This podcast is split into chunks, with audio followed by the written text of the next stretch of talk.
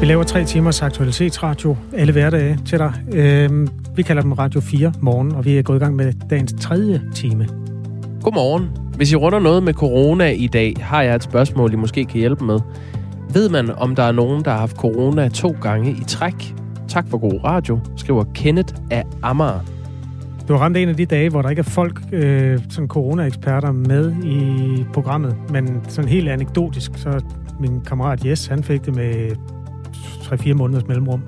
Så det kan man godt. Det var et oh-no til Jes. Jamen, det kan man godt få, ja. Men man har jo noget immunitet, og det der, man lige nu ser på, at den naturlige immunitet muligvis er stærkere end vaccineimmuniteten.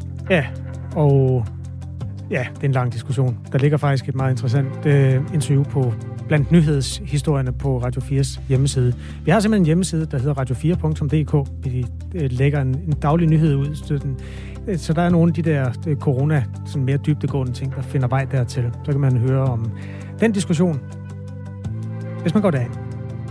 Og hvis man vil gøre som Kenneth af Amager, så tager man sin telefon og sender en besked til 1424. Start beskeden med et R, og så et 4-tal, og så et mellemrum.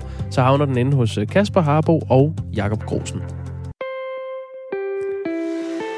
I dag skal Danmarks justitsminister Nick Hækkerup for første gang besøge det fængsel, som Danmark de næste, frem til 2025, et par år, fra start 2023 til 2025, vil leje. I går blev erklæringen underskrevet mellem myndigheder fra Danmark og Kosovo, og dermed er vejen banet for at fylde fængslet op med de cirka 300 indsatte, som der er plads til. Jeppe Krohager er TV2's korrespondent i Kosovo. Godmorgen. Godmorgen. Ja, eller til hverdag, sådan set i Spanien, men du er nu i Kosovo. Den danske delegation skal ud og inspicere vores nye fængsel i Kosovo. Hvad er det for et fængsel? Altså, vi har været ude og se på det, og det ligner mange andre fængsler med overvågningskameraer pigtråd op over de øverste mure. Og så siger de lokale, at standarden den er ret god. Det er nybygget. Det er god standard i forhold til Balkanregionen.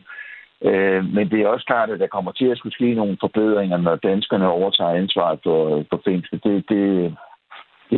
Det siger den danske justitsminister også selv. Men det skulle være en af de bedre fængsler her på Balkanregionen, her i Kosovo. Kan du ikke lige hjælpe os med at forstå, hvor Kosovo står henne på velfærdsskalaen? Fordi det er jo altså et land, som i den brede forstand mest er kendt for en ret forfærdelig borgerkrig, der stod på. Hvad er det for et land, så når man rejser igennem det? Altså, er det et velstående land, eller hvordan oplever du det? Altså, der er ikke nogen tvivl om, at Kosovo det er et fattigt land. Det er blandt de fattigste lande i Europa. Det er et land, som har meget lidt produktion og eksport. De lever måske i allerstørste grad af de mange, mange tusinde indbyggere, som er udvandret og som sender penge hjem fra Tyskland og Schweiz, hvor de især bor, hvor der er større kosovo-albanske samfund. Så det er et land, som har en slunken statskasse. Det er jo så i og for sig en eksportsucces, som de får med fængslet her. Hvordan tager man imod det i Kosovo? Altså at man bygger et nyt, i citationstegn, fint fængsel og lejer det ud til udenlandske fanger? Jamen det er man faktisk i store træk ret begejstret for. Altså dels så nu kan man sige, der er jo 2 dele i det. Der er dels den politiske del, det er den, der skal vedtage det, har ligesom startet en aftale op med danskerne.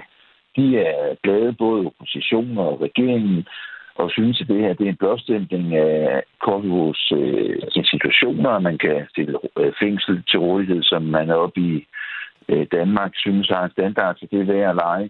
Og så er der selvfølgelig økonomiske del af det. Det er godt, det er gode penge til en klunkende statskasse. Og så er der indbyggerne, som jeg synes har sådan lidt mere blandet indgangsvinkel til det. Der er en del, som synes, det er fint. De kan se business i det, som de siger, det er godt at lave gode handelsaftaler, men der er også dem, som synes, at det er et kedeligt signal at sende til omverdenen, at det ikke Kosovo skal være kendt for, altså at lege fængsler ud til andre landes kriminelle. Så der er sådan lidt en pose blandede bolcher, men overordnet så er man, synes jeg, pragmatisk på den måde, man synes, at det er godt, hvis man kan tjene penge på det, så er det ikke vildt. Når det bliver analyseret og set her fra Danmark, fra dansk grund, at der er fanger, som vi her sender til nogle fængsler i Kosovo, så er der jo også indbygget en bekymring for, hvad det betyder for de fanger. Hvis man sådan skal anskue, hvad der så sker i Kosovo, når de lokale fanger, altså de kriminelle, ikke kan blive huset i det der fine nye fængsel, det må jo så ende med, at de havner i et, der er dårligere. Er der ikke nogen, der er bekymret for dem? Altså er der ikke nogen NGO'er på banen dernede? Jo, det er faktisk rigtigt.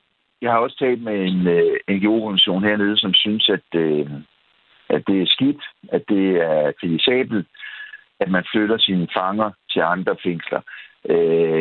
Der er jo omkring 200 fanger nu i den Gigtforeningen, som det er godt nok ikke officielt endnu, men det er det, som alle lokale siger til mig, det her, at danskerne kan lege sig ind. Og de skal selvfølgelig flyttes, og det er der nogen, som synes, nogle NGO'er, som har løftet stemmen, løftet, hedder sådan noget, ja, har løftet pegefingeren, ja, øjenbrynene og sagt, at det er en meget dårlig del, som du også er inde på, at hvorfor skal vi se i dårlige fængsler? Det ved vi jo strengt taget ikke. Altså, vi kender ikke standarden i alle deres fængsler. Altså, myndighederne siger, at deres fængsler er i det hele taget en rimelig standard, og der er ikke stor forskel. Men det er der altså røster, som kritiserer, og i samme omgang peger på, at skal der være to standarder, er der nogen, som sidder under dansk lovgivning og har det bedre end dem, som sidder under kosovoansk lovgivning. Altså det kan skabe en masse problemer. Men myndighederne er ikke bekymret. Det er helt tydeligt, at de synes ikke, at det er et problem, og de kan ikke se problemet. Og danskerne siger, at det har de ikke... Michael Håb siger, at det ved han ikke, om de dårlige fængsler eksempelvis. Nej, det kan være, at han finder ud af det. Han skal i hvert fald besøge det nye fængsel i Kosovo lidt senere. Vi taler altså med Jeppe Krohager, som er TV2's korrespondent, og som befinder sig i Kosovo lige nu. Udover at Danmark lejer fængslet, så er der jo noget den anden vej. Altså, vi sender som en del af erklæringen hen over 5 år cirka 1,1 milliarder kroner afsted til Kosovo. Penge, der primært skal bruges til projekter, der har med grøn omstilling at gøre. Hvad betyder det for Kosovo at få sådan en aftale med et rigt land som os? Jamen, det betyder rigtig meget. Det betyder rigtig meget. Vi har talt om, det er et fattigt land. Det er jo også et land, som ikke er anerkendt af alle lande i verden. Blandt andet Spanien anerkender dem ikke. Og derfor så er de heller ikke, de får ikke så meget støtte eksempelvis gennem FN, fordi det ikke er et land, der har fået lov at komme ind i FN. Og derfor så har de altså en stor mulighed, når danskerne kommer og siger, at vi vil gerne være med til at hjælpe jer med grøn energi ude ved det område. Så tænk på, at det her det er et land, der har, hvad skal vi sige, over 90% af deres energi kommer på afbrænding af kul. De har selv kul, altså brunkulsminer.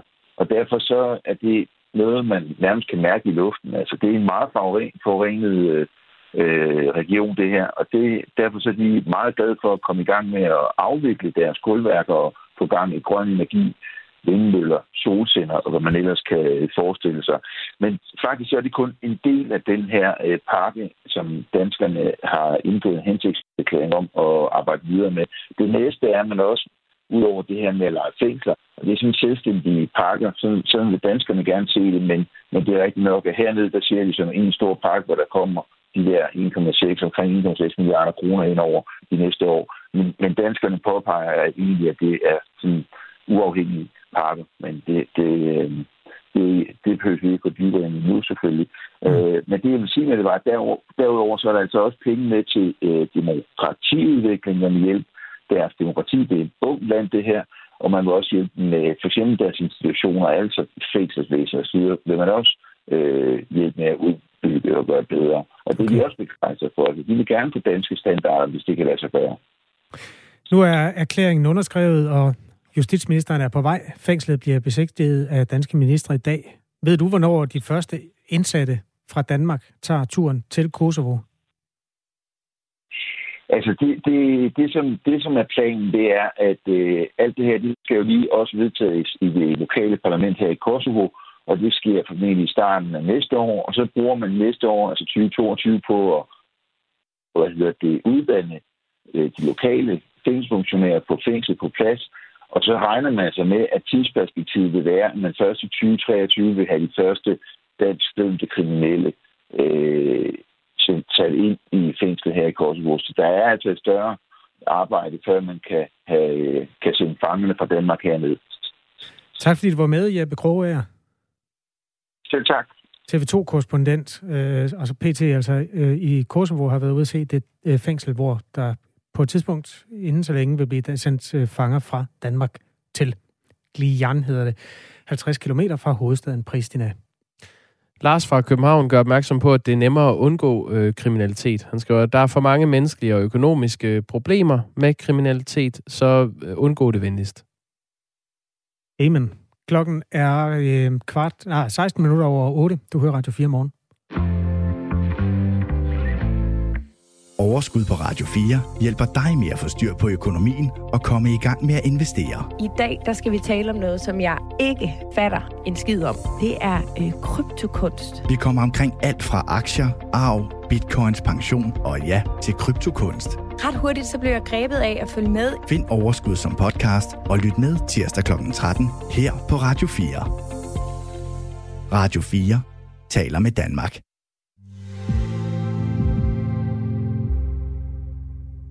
Der er 3 dage til juleaften, som jo er hjerternes fest, og gavernes, og coronaens lige for tiden.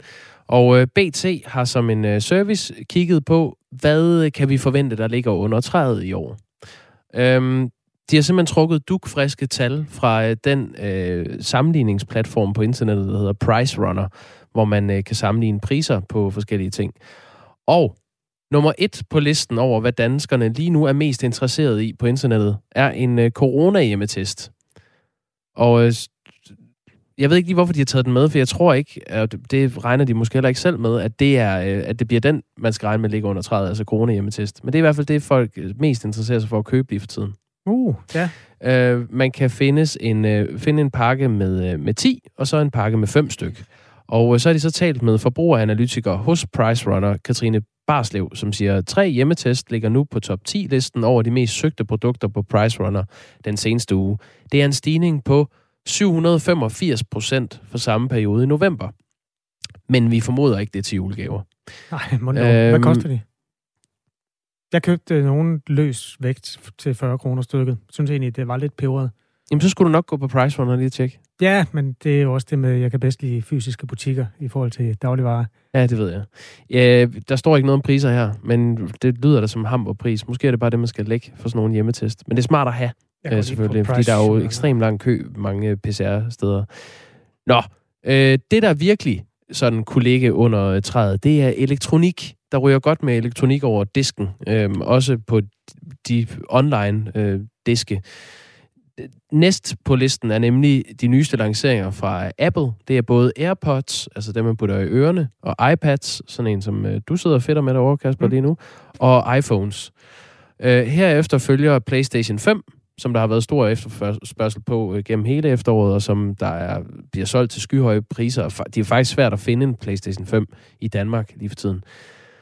Overordnet set, så fylder Apple-produkterne altså godt, og der siger Katrine Barslev fra Price Runner, de nyeste elektroniske lanceringer er eftertragtet under træet, men det er også de varer, der kan være størst rift om, og det er der så råd for.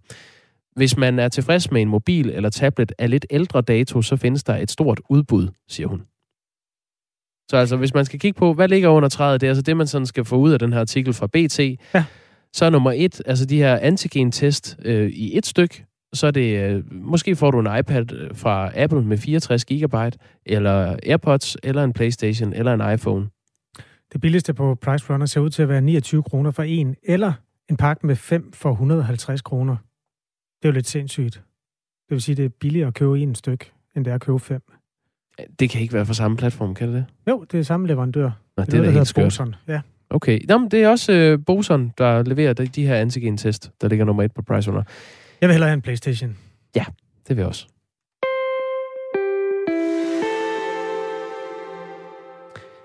I onsdags blev alle elever på landets grundskoler sendt hjem for at blive undervist online. Men det ser lidt anderledes ud på nogle videregående uddannelser her til lands.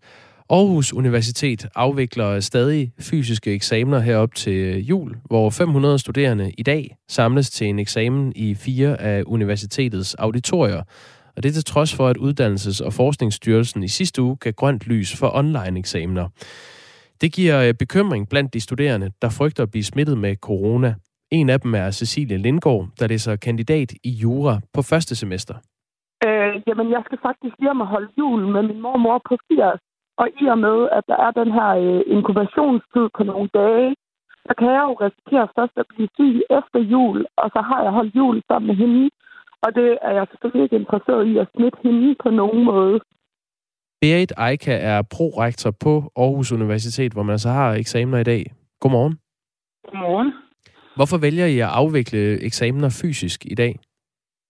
Det gør vi, fordi vi har studerende, som har forberedt sig på de her eksamener helt siden begyndelsen af september, og det ville ikke være fair, at de ikke skulle komme til eksamen efter så lang tids forberedelse. Men er det alternativet? Kunne I ikke lægge dem om til online-eksamener?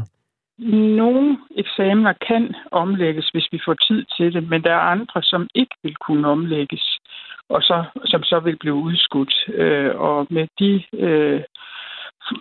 de tiltag, vi har omkring at sprede de studerende, så der er god afstand i lokalet, og de skal vise coronapas og have maske på frem og tilbage, og der bliver udluft og så videre, så mener vi, at det er forsvarligt at afvikle eksamenerne i dag. Hvad er det for nogle eksamener, der ikke kan omlægges til digitalt? Det er typisk eksamener, hvor man ikke må bruge nogen hjælpemidler.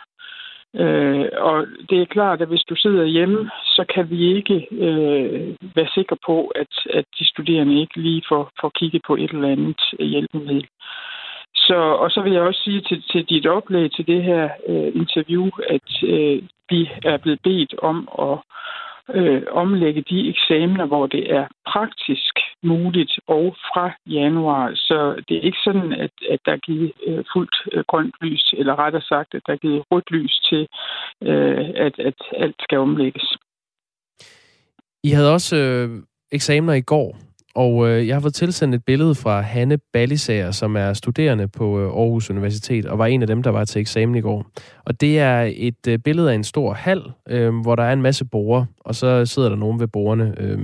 De har mundbind på. Det ved jeg ikke. Er det et krav, at man skal have mundbind på? Nej, det er et krav, at du har mundbind på fra og til lokalet, og hvis du skal på toilet og så videre. Og det er klart, at den enkelte studerende kan også vælge at beholde mundbind eller visir på. Det er helt op til den enkelte studerende. For mig at se, så ser det ud som om, at det er sådan en standard bordopstilling, som man også vil have til en almindelig eksamen, for at folk ikke lige kigger hinanden over skulderen. Det ser ikke ud som om, at der er sådan en ekstra afstand. Nej, men det er ikke tilfældet. Vi har haft mange gode folk på overarbejde hele weekenden for at åbne ekstra lokaler og stille bordene med større afstand. Så det er ikke en standardopstilling. Hvor stor afstand er der? Det kan jeg ikke sige dig, fordi jeg har ikke været ude med målbåndet, men vi har tilstræbt op mod 2 meter. Det er selvfølgelig svært at vurdere på et billede, men det ser ret almindeligt ud på det billede, jeg har fået til sådan der. Ja, men jeg kan i hvert fald forsikre dig om, at der er inddraget en del ekstra lokaler. Kan du garantere, nu hørte vi fra Cecilie Lindgaard her, som læser jura, hun er bekymret for at blive smittet med corona. Kan du garantere, når der er så mange mennesker samlet, at der ikke kan opstå smitte til de her eksamener? Det er der selvfølgelig ingen, der kan garantere, ligesom den fysiske butik, I snakker om lige før. Der er jo ikke nogen, der kan garantere, hvis du går ind i en fysisk butik eller store magasin, eller står i kø et sted til test. Der er jo ikke nogen, der kan give en garanti for det, men vi har taget så mange forholdsregler, som vi overhovedet kan. Men har du ingen bekymring for at samle så mange mennesker til en eksamen lige her 3 dage før jul? Nej, jeg har ikke nogen bekymringer. Jeg vil også selv, altså det er jo, du kan sige, nogle af de eksamensvagter, vi har, som også er nogle af de ældre personer, deltager også. Jeg har ikke bekymring for, at vi gør noget forkert her. Jeg kan godt forstå den bekymring. Jeg tror, vi alle sammen blev chokeret, hvordan vi er gået fra at være tæt sammen og i masser af sociale sammenhænge, og så til pludselig at se en eksploderende smitte. Det har jeg stor forståelse for. Men jeg mener, det er rigtigt, det vi gør her. Men vi står i en tid, hvor vi bliver opfordret til ikke at samles med andre end vores nære kontakter. Vi skal ikke holde julefrokoster osv. Og så vælger jeg at samle 500 studerende til en eksamen i et auditorium. Nej, det gør vi ikke. Vi vælger at samle 500 studerende på 4 auditorier. Okay, så flere end 100 mennesker i hvert? Der er, hvis du dividerer på den måde, ja. Men jeg vil sådan set sige, at vi følger de anvisninger, vi har fået, og alternativet kunne have været en aflyst eksamen. Vi synes, studerende skal have en anden type eksamen, og vi lægger stor vægt på en forudsigelighed og så en rimelig varsling, hvis vi lægger eksamen om. Hvor mange skal samles i hvert auditorium? Jamen, det kan jeg jo ikke sige dig. Det vil svinge, og vi har også auditorier af forskellige størrelser. Vi ved, at flere elever altså overvejer at blive væk fra eksamen og tage en reeksamen på et senere tidspunkt. Gør det noget ved dine overvejelser i forhold til, om man skulle udskyde en eksamen? Det er jo deres valg. Jeg mener stadigvæk, vi har skabt nogle trygge forudsætninger for at tage den eksamen. Vi har også, og det er måske også vigtigt, sagt, at hvis man er udsat har været udsat for smitte af syg, så kan man ved at skrive en tro- og loverklæring undgå at miste et eksamensforsøg. Hvad vil der egentlig ske med... Jeg kunne forstå sådan i indledningen til det her interview, at du siger, at det vil gøre noget ved de elever, som har forberedt sig på at skulle til eksamen nu. At det vil være synd for dem, hvis man udskyder det. Men hvad vil det betyde for dem, at man udskød den her eksamen til... Nu foreslår jeg 7. januar, og så lagde det til en online-eksamen i stedet for? Igen så vil... En del af de eksamener ikke kunne blive afviklet online, og vil så skulle afvente, til vi igen kan være fysisk til stede. Og det vil også være sådan, at vi i januar vil afvikle nogle eksamener fysisk, fordi det er en eksamensform, der ikke kan omlægges. Og når du siger 7. januar, det handler både om den enkelte studerendes skema. Nogle har jo flere eksamener, så det vil være fuldstændig urealistisk at kunne skyde en fra nu her i dag til 7. januar. Vi snakker om meget længere afstand til det næste. Og vi ved jo alle sammen, der har læst op til eksamen, at man har jo læst frem til, og at man kan være på toppen og aflevere på det tidspunkt, man nu har planlagt efter. Hvis de her elever ikke vælger at dukke op, altså af frygt for at blive smittet med corona her 3 dage før juleaften, kommer de så til at bruge et eksamensforsøg på det? Ja, hvis ikke de har været udsat for smitte eller selv er syge, så vil det betyde et eksamensforsøg, og det er selvfølgelig helt op til den enkelte at vurdere, hvordan de vil agere. Jamen, god vind med afviklingen af de her eksamener, ja. Bliver der ikke? Tak. Vi må håbe, der ikke er nogen, der har corona med ind. Det håber vi virkelig. Tak.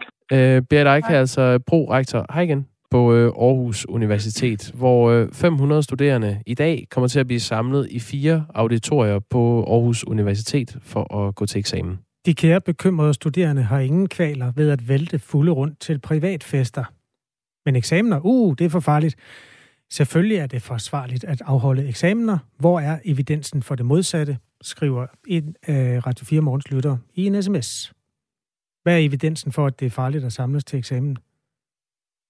Jamen, der er evidens for, at der er større risiko for at blive smittet, når man samler mange mennesker sammen. Det er derfor, der er nogle påbud om det lige for øjeblikket. Ja, okay. Klokken den er snart 8:30. Du hører Radio 4 morgen. Må jeg ikke lige læse? Vi kan lige gøre den færdig efter nyhederne, men det her det er præsentationen af aftenshowet i går. Selvom der er 4 dage til jul, frygter mange, at de ender i corona-isolation frem på hos familien. I aften svarer Søren Brostrøm på nogle af de spørgsmål, mange sidder med nu. Helle Thorning-Schmidt ser tilbage på 2021, hvor hun i den grad åbnede for den personlige pose. Det er programpræsentationen. Det gik lidt anderledes, men det kan vi lige... Der var ikke så mange poser, der blev åbnet. Nej, der var stillet på posefronten. Klokken 8:30? Ja.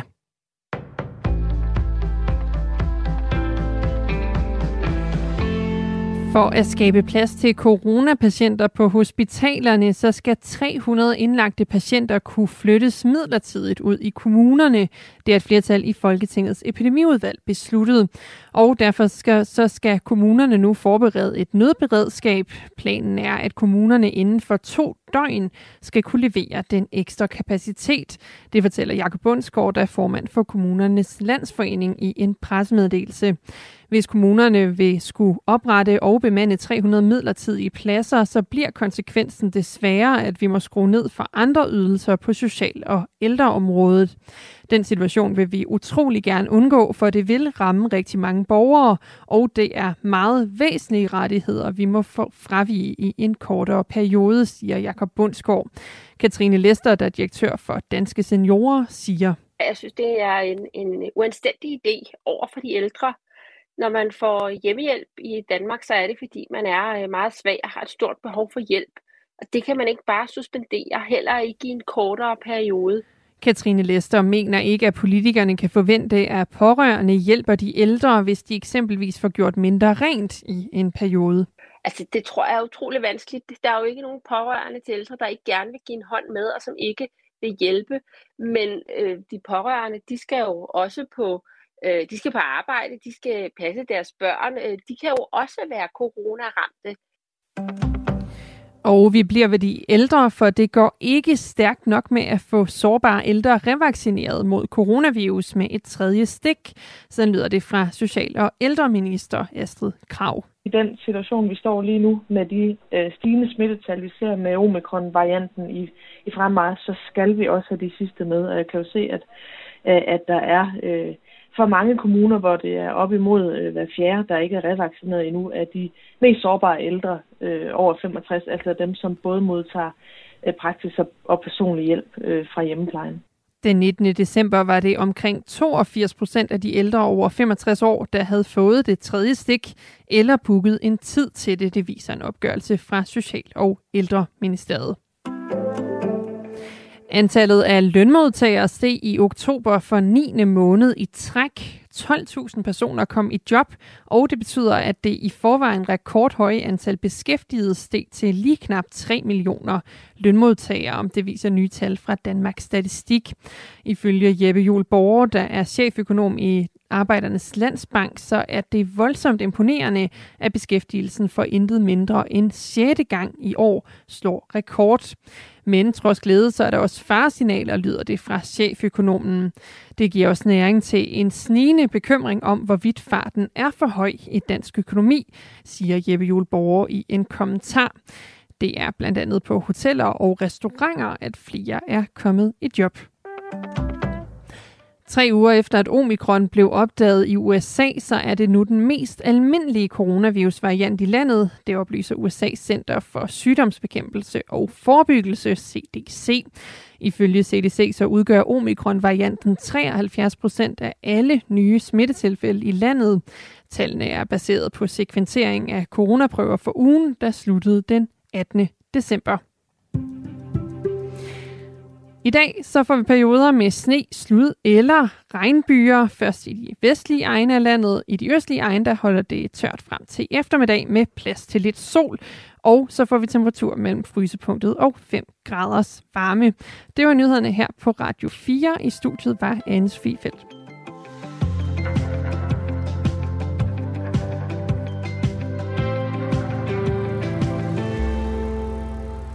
Men hvorfor var Helle Thorning ikke med i aftenshowet? Fordi hun og Søren Brostrøm, som også skulle være med, gik igennem en obligatorisk lyntest, inden de skulle trækkes ind. Og der viste det sig hverken værre eller bedre, end at den ene af dem, det er så hende, der hedder Helle Thorning, havde fået sig en positiv test. Hun skrev det selv på Instagram, så jeg går ikke på nogen måde ud og gør noget forkert i forhold til GDPR. Hun skrev det på engelsk. My testing positive. Altså, jeg testede positiv i aften. Ej, tænd på engelsk. My testing positive. Just before going on DRTV aftenshowet. Which is why they said it, I was indisposed. Altså, ja, hun havde ikke mulighed. Nej, du kunne ikke være med. Eller de sagde jo faktisk på skærmen, Helle Thorning er forhindret. Nå ja. Det sagde de sådan uden at gå i dybden med det, men det, nu røber hun sig selv. Mm. And beat this, I was testing with Mr. Søren Brostrøm himself, who sent me off to do the PCR. Jeg ved ikke, hvorfor hun taler som om, at hun taler til en pilot i et eller andet jægerfly. Nej, det gør hun. Bare fortsæt. Ja. Sidste sætning. The mood is not great here. I was so looking forward to hosting Christmas in Denmark for the whole family. Det kan jeg godt forstå. Ja, det er bare fuldstændig nederen. Det, der er sådan den store koldbøtte i det, var jo, at Søren Brostrøm var hentet ind, fordi han skulle svare på spørgsmål, sådan opklarende spørgsmål fra mennesker, der var bekymrede op mod jul. Mange frygtede, at de ender i corona-isolation. Og programmet blev indledt med, at de havde lavet en sjov meme, eller en gif, eller hvad det hedder, på aftenshowet, hvor Victor Axelsen står sådan og river sig i håret og ser fortvivlet ud, og så står der, det er mig, når jeg tester positivt lige før jul. Det gjorde Helle Thorning så. Ej, bad luck. Ja, bad luck for alle. Hun skulle have åbnet for en personlig pose. Det kom hun altså ikke til. Nej. Eller det gjorde hun jo i virkeligheden. Ja, på Instagram. Hvad med Brostrøm? Har han klaret frisag? Det ved vi jo faktisk ikke endnu. Nej, men må ikke han kender afstandskravene? Det gør han for det meste. Det gør han tit. Det ved vi i løbet af 4 til 6 dage, er det ikke sådan? Jo. Klokken er nu 8.36. Du hører Radio 4 morgen. Og vi minder om, at nummeret herind er 14.24, og man starter beskeden med R4. Mange ved det. Dennis ved det også. Lad os lige give ordet til Dennis en gang. Han går i rette med lytteren, der før skrev, at bekymrede studerende jo bare kaster sig ud til privatfester, men hvorfor kan de så ikke tage til eksamener? Hvad er evidensen for, at det skulle være farligt at gå til eksamen lige for tiden? Dennis skriver, hvor ved lytteren fra, at de studerende, som vælter rundt til private fester, er de samme som dem, der er bekymrede for at samles til eksamen på AU? Hvor er lytterens evidens? Blinke emoji. Ja, det er der, vi er. Klokken er 8.37. Mange medlemmer af Dansk Folkeparti håber fortsat på Inger Støjberg. Det fortæller Radio 4's politisk redaktør Thomas Larsen på dagen her, hvor et flertal af Folketingets partier vil erklære Inger Støjberg urværdig til en plads i Folketinget. Godmorgen, Thomas Larsen. Godmorgen. Lad os da gennem den DF-vinkel der. Lad os lige starte med Støjbergs afgang. Det er sikkert og vist, ikke også, at hun bliver stemt ud i dag? Jo, der står et kæmpe politisk flertal, der er parat til at stemme hende ud af Folketinget. Med Støjbergs afgang, hvad sker der så? Altså, hvad er det for en personlighed, der forlader Christiansborg?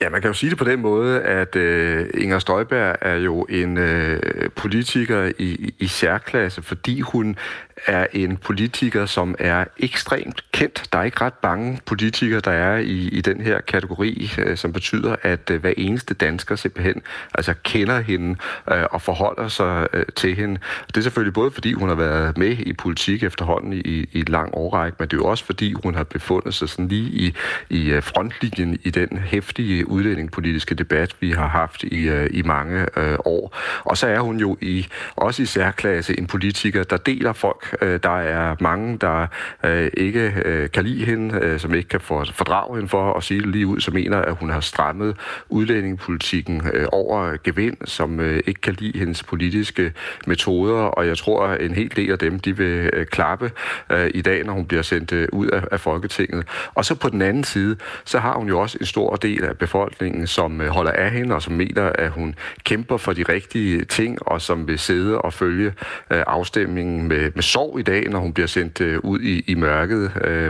Flere af dem vil også hæfte sig ved, at hun har betalt allerede en meget stor omkostning ved at være i dansk politik, i og med, hun jo simpelthen også har levet i en årrække under politibeskyttelse. Så på godt og ondt, så er det simpelthen en politiker, som næsten hver eneste dansker har et forhold til, der ryger ud i dag. Mange af Dansk Folkeparti håber fortsat på Støjberg. Har hun en politisk fremtid der efter din vurdering? Altså umiddelbart, så skulle svaret jo være nej. Altså det vil være det eneste logiske efter en dom, der har været så hård, som den hun fik forleden, altså hvor hun simpelthen decideret bliver idømt en fængselsstraf. Og jeg ved, at det er en dom, der kom fuldstændig bag på Inger Støjberg og også hele hendes forsvarsteam. Vi skal stadigvæk lige huske på, de troede vitterligt på, at hun ville blive frifundet, og derfor så er det en dom, der kom som en bombe mod hende selv og hendes forsvarer. Og derudover har det jo også været helt tydeligt, at Morten Messerschmidt altså i den grad har arbejdet for sine egne chancer, og også har prøvet at gøre vejen til Dansk Folkeparti sværere for Inger Støjberg. Så på den måde, så er der altså virkelig spændt rigtig, rigtig mange snubletråde ud, og jeg vil også vurdere, at vejen tilbage til, eller ikke til, tilbage til, men altså vejen til Dansk Folkeparti er lang og svær. Men samtidig må jeg så også sige, at når jeg taler med kilder i partiet, så har de ikke opgivet håbet. Tværtimod, så er der altså en del af dem, der stadigvæk altså brændende håber, at når hun har sundet sig, og det er selvfølgelig ikke i dag, men altså på et lidt senere tidspunkt, ja, så kan hun stadigvæk melde sig på banen. Så der er altså et kæmpe drama stadigvæk omkring DF's fremtid og Inger Støjberg. Det har været svært at få hende i tale selv. Vi har jo selvfølgelig prøvet. Det skal man jo, når man taler om mennesker. Har du egentlig talt med hende, Thomas Larsen? Du ved, hele min métier, den går på, og det er ret specielt, det kan jeg godt røbe her, den går faktisk på, at jeg taler med politikere sådan helt uden for citat, og på den måde, så får jeg forhåbentlig også mere at vide end andre, og derfor så fortæller jeg heller ikke altså præcis nu, hvem det er, jeg taler med i Dansk Folkeparti og omegn. Så det er en del af min arbejdsproces. Ja, okay, undskyld. Men fint at lave gennemsigtighed på den del. Vurderer du, at hun vil... Altså, nej, ved du hvad? Jeg spørger lige om noget andet. Inger Støjberg er jo altså et stort emne i Dansk Folkeparti, men hun har jo også været oppe og vende i relation til Nye Borgerlige, som, hvad skal man sige, altså, hvor i hvert fald formand Pernille Vermund jo har været i den grad på fornavn med Inger, når hun har talt om rigsretssagen. Kan hun have en fremtid der? Det er et godt spørgsmål, du stiller der, fordi hvis man ser rent politisk på det, så er der rigtig mange sammenfald mellem Inger Støjberg og så Nye Borgerlige, og Inger Støjberg og Pernille Vermund er jo nærmest også altså personlige veninder, så på den måde så har de virkelig et tæt og tillidsfuldt forhold til hinanden. Alligevel så er det altså ikke et Nye Borgerlige, der bliver nævnt, og det skyldes blandt andet, at dem, der for alvor har været der og været meget tæt på Inger Støjberg gennem altså hele rigsretsforløbet og støttet hende mere end alle andre. Altså det har i høj grad været DF-topfolk, og derfor så er det min vurdering, at hun er tættest knyttet på flere af DF'erne.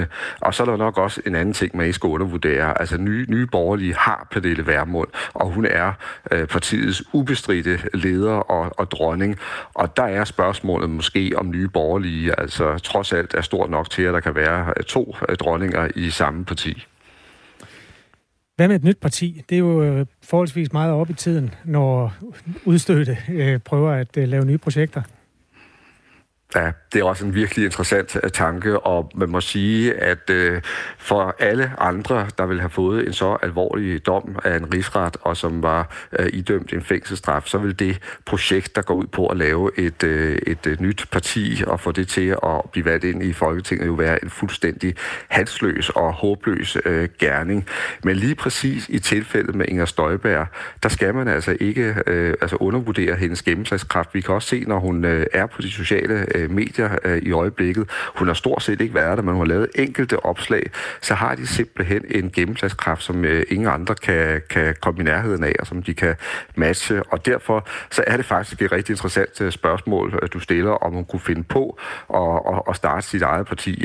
Jeg ved det ikke, fordi altså, det er også en lang vej at gå, og det er, kræver en kæmpe arbejdsindsats. Det er svært, men jeg vil sige, at med den platform, hun allerede har med Inger.dk og hele det netværk af danskere, som hun har fået til at melde sig ind, og den respons, hun har, når hun kommunikerer på de sociale medier, så vil jeg sige, at hun har muligheden for at gå selv også, hvis det er det, hun vil, og hvis hun vil fortsætte sin politiske kamp. I sidste uge modtog Inger Støjberg, som mange opdagede, en dom i rigsretten. Hun blev idømt 60 dages ubetinget fængsel, da hun blev kendt skyldig i forsætligt brud på ministeransvarsloven i den meget omtalte sag om adskillelse af asylpar. I dag vil et flertal af Folketingets partier så stemme for, at hun er uværdig til at sidde i Folketinget, og således forlader hun det altså, i hvert fald i første omgang i den her periode. Om hun kommer til at stå op på stemmesedlerne ved det næste folketingsvalg, ved vi ikke endnu. Hvordan er en så populær politiker endt i den situation, hvor hun stort set har hele Folketinget imod sig? Ja, det er også en helt speciel situation, og på den måde, der kommer Inger Støjberg jo i dag til at skrive Danmarks historie på en måde, som jeg absolut ikke tror, hun har ønsket sig eller set komme. Altså, hun bliver indlemmet i en lille kreds af politikere, der har oplevet at få taget, kan man sige, al ære og værdighed taget fra sig af deres kolleger i Folketingssalen, for det er jo rent faktisk det, der sker, når man bliver kendt uværdig. Altså, det er virkelig en meget voldsom og dramatisk handling. Og som nogen nok også har lagt mærke til, så har hun også blevet bedt om at levere sin ordre tilbage til kongehuset. Så man bliver helt bogstaveligt altså stribet for alt, hvad man har. Også sin løn, altså i løbet af meget kort tid, så er vederlaget fra Folketinget altså også historie. Det, der nok er den helt blodige ironi i hele det her forløb, det er, at hvis Inger Støjberg på et tidspunkt havde sagt undskyld og beklaget forløbet, så tror jeg rent faktisk ikke, at hele sagen var endt her. Så tror jeg ikke, der var kommet en rigsret. Men altså, hun er en, der kæmper hele vejen igennem, og derfor så er konflikterne og konfrontationerne med det øvrige Folketing jo så også blevet så meget hårdere, og så skal man jo heller ikke tage fejl af, at af samme grund, så er der også en række partier, og her taler vi ikke mindst om de røde partier, der virkelig også har ønsket at køre den hele vejen igennem til den bitre ende i forhold til Støjberg. Tak skal du have, Thomas Larsen. Selv tak. Politisk redaktør på Radio 4. Vedrørende Støjbergs valgbarhed, skriver Kirstine. Jeg tror altså, at Nye Borgerlige og Dansk Folkeparti skal være forsigtige med at undervurdere deres vælgeres fornuft. Vi ved jo godt, at den her sag ikke handler om man er for eller imod barnebrude. Den handler om en minister har forbrudt sig mod dansk lov, og jeg er altså bange for, at det kommer til at koste en masse vælgere at støtte op om en person, der er medlem af den lovgivende magt og ikke overholder loven selv. Ved at gøre det, har hun altså udspillet sin rolle i politik. Det er vi mange vælgere, der mener. På lov skal land bygges og regeres. Som borgerlig kan man simpelthen ikke tænke andet. Der kan sagtens findes en erstatning for Inger, der overholder loven, hvilket faktisk er en ret væsentlig dansk værdi, skriver Kirstine i en lang sms. Tak. Tak, og det er altså næste lønningsdag, at der ikke er nogen løn længere til Inger Støjberg. Folketingspolitikere har en løn på 704.069 kroner om året. Og så et skattefrit omkostningstillæg oveni. Så det giver jo altså også praktiske problemer for den før så succesfulde politiker.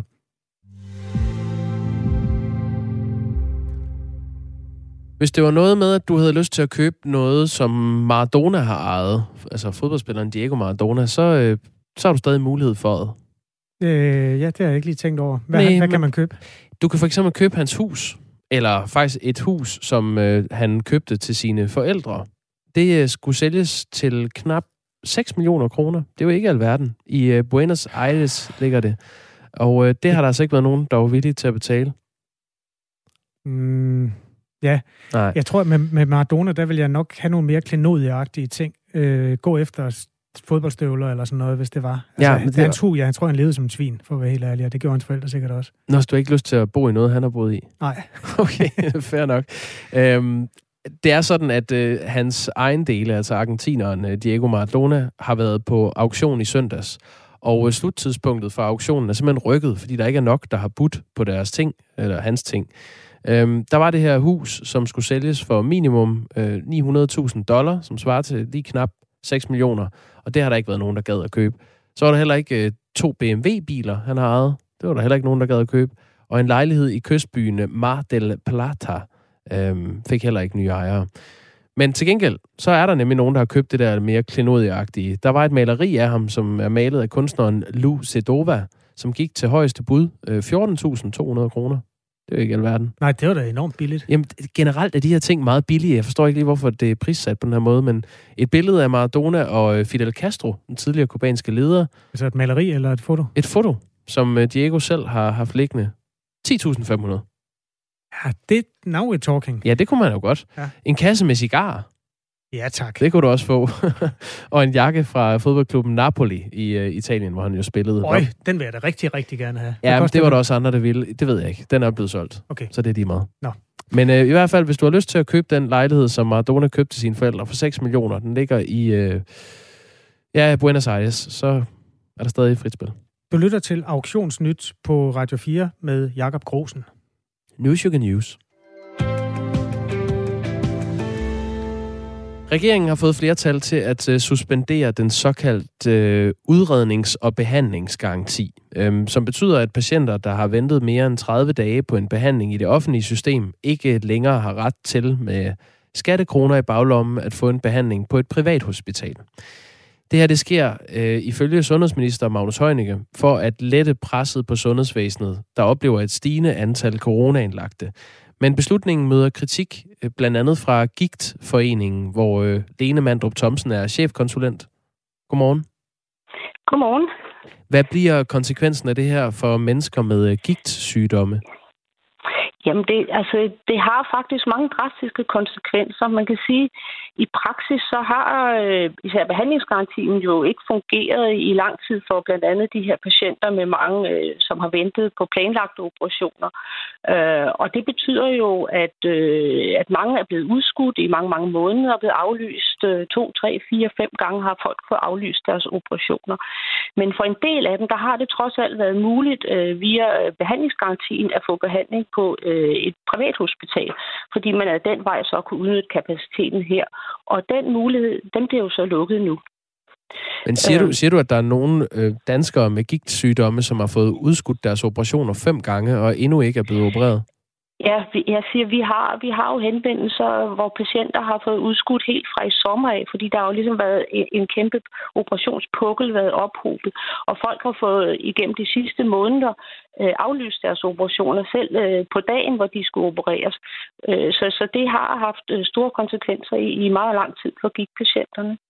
Men man kan sige, at den her udredningsret, det er jo både udredningsgarantien og behandlingsgarantien, man nu suspenderer. Det synes vi er en meget drastisk beslutning, fordi der vil jo stadigvæk være rigtig, rigtig mange patienter, som ikke ved, hvad de fejler, og som henvises til sygehusene for at blive hurtigt udredt. Og udredningsretten har jo gjort, at de havde ret til at se og blive udredt inden for 4 uger.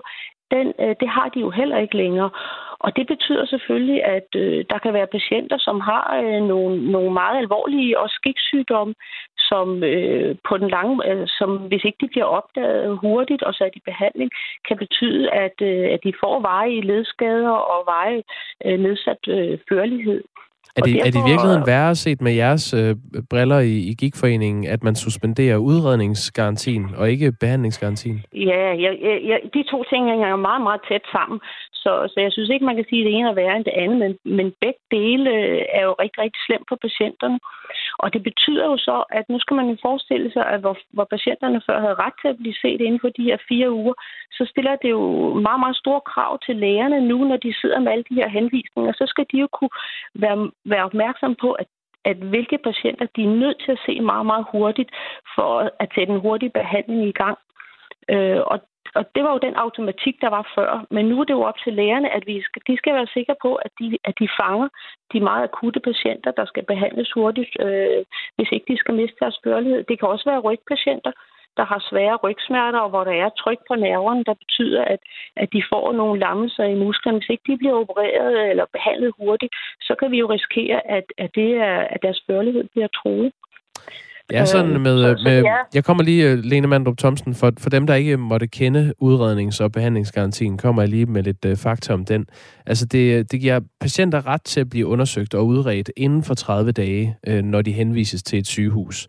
Er der mere end 30 dages ventetid, så har man ret til at vælge at blive udredt og behandlet hos et privathospital. Og det er altså det, man kalder udvidet frit sygehusvalg. Og det er den garanti, der nu er suspenderet. Ja, den bliver suspenderet, ja. Hvad råder I jeres medlemmer til i den forbindelse? Jamen, vi siger, at det er jo vigtigt nu at signalere over for patienterne, at selvom at man nu har hævet den udrednings- og behandlingsgarantien, så må patienterne jo ikke føle, at sundhedsvæsenet er lukket for dem. De skal sørge med at gå til lægen og bede om at blive henvist til et sygehus, hvis de har svære ledsmerter, lammelser osv. Patienterne skal for alt i verden blive ved med at opsøge sundhedsvæsenet og bede om at blive henvist til sygehuset. Det er noget af det, vi opfordrer til. Og der synes vi måske også, at det er vigtigt, når man nu tager en så drastisk beslutning. Og det er der selvfølgelig andre også tunge grunde til, men at man også fra sundhedsvæsenets side signalerer over for alle de patienter, der er henvist og ligger på ventelisten, at der er åbent, og der skal være mulighed for, at de kan ringe, og de kan tale med en læge, for at ligesom få afkræftet, hvor alvorligt er det her. Det kan jo ikke nytte noget, at patienterne føler, at de bliver dårligere og dårligere, og de så slet ikke kan komme i kontakt med sygehuset. Synes du så det faktisk, andet, vi opfordrer til. Ja, synes du som chefkonsulent i Gigtforeningen, at gigtpatienter skulle være undtaget det her? Altså, at man skulle holde fast i udrednings- og behandlingsgarantien for gigtpatienter? Jeg synes sådan set, at man skulle holde fast i den for alle patienter. Jeg ved, der er jo også andre alvorlige sygdomme. Nu arbejder jeg på gigtområdet, men det gælder jo også inden for andre sygdomme, at der kan være akut tilstand, hvor netop udredningsbehandlingsgarantien er en stor fordel for patienterne. Så jeg tænker, det her gælder ikke kun på gigtområdet nu, det er det område, jeg kender bedst, men det vil formodentlig også gælde på mange andre områder, hvor der også er akutte tilstand. Man skal være opmærksom på at få behandlet hurtigt.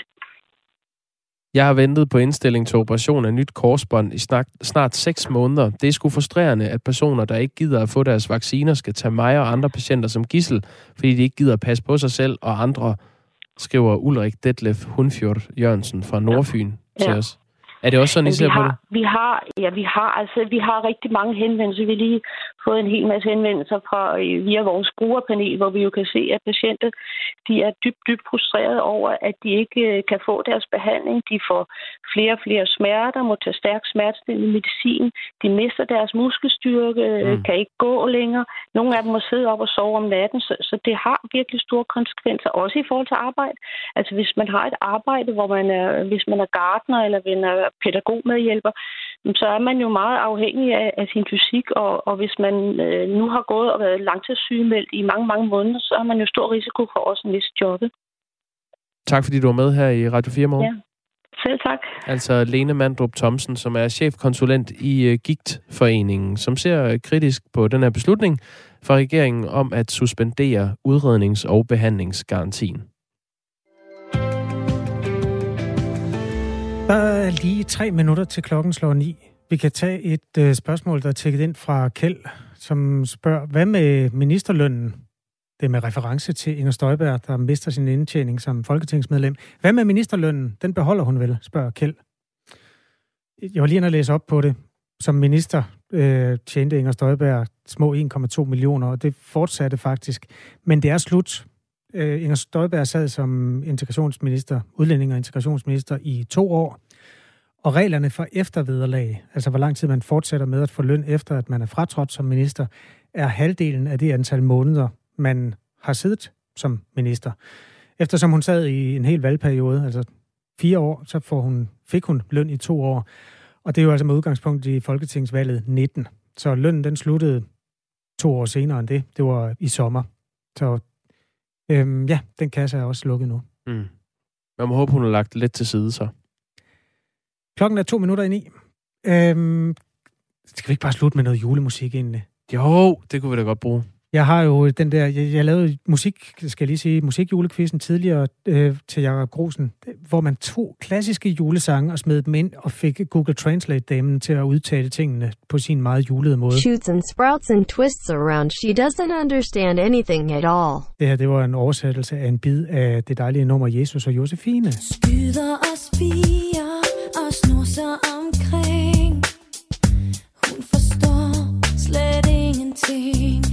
Og dengang, hvor jeg arbejdede sammen med Julie Bertelsen, der blev vi fuldstændig, det gjorde jeg på P4 nemlig, der blev vi fuldstændig forelskede i de idiotiske tekster, der kom ud af det, når man slyngede dejlige, velkomponerede julemusiktekster ind i Google Translate-damens mund, og så fik dem ud igen. Så sammen med Martin Brygmann lavede vi den her nye indspilning af Jesus og Josefine. Den tager vi sgu. Ja, okay, jeg har teksten her. Thoughts on her pillow are in line, laid in soil like flower seeds, shoots and sprouts and twists around, she does not understand anything at all. Hours feel like days and weeks, 1,000 years. Came to look back on a world of yesterday. Jesus and Josephine, homeless heartache. Jesus receives Josephine to believe in miracles when she wackles. Det sang forkert, tror jeg, på et tidspunkt. Ja. Så glædelig jul. Jeg håber, der kommer et miracle til dig i dag på årets korteste dag.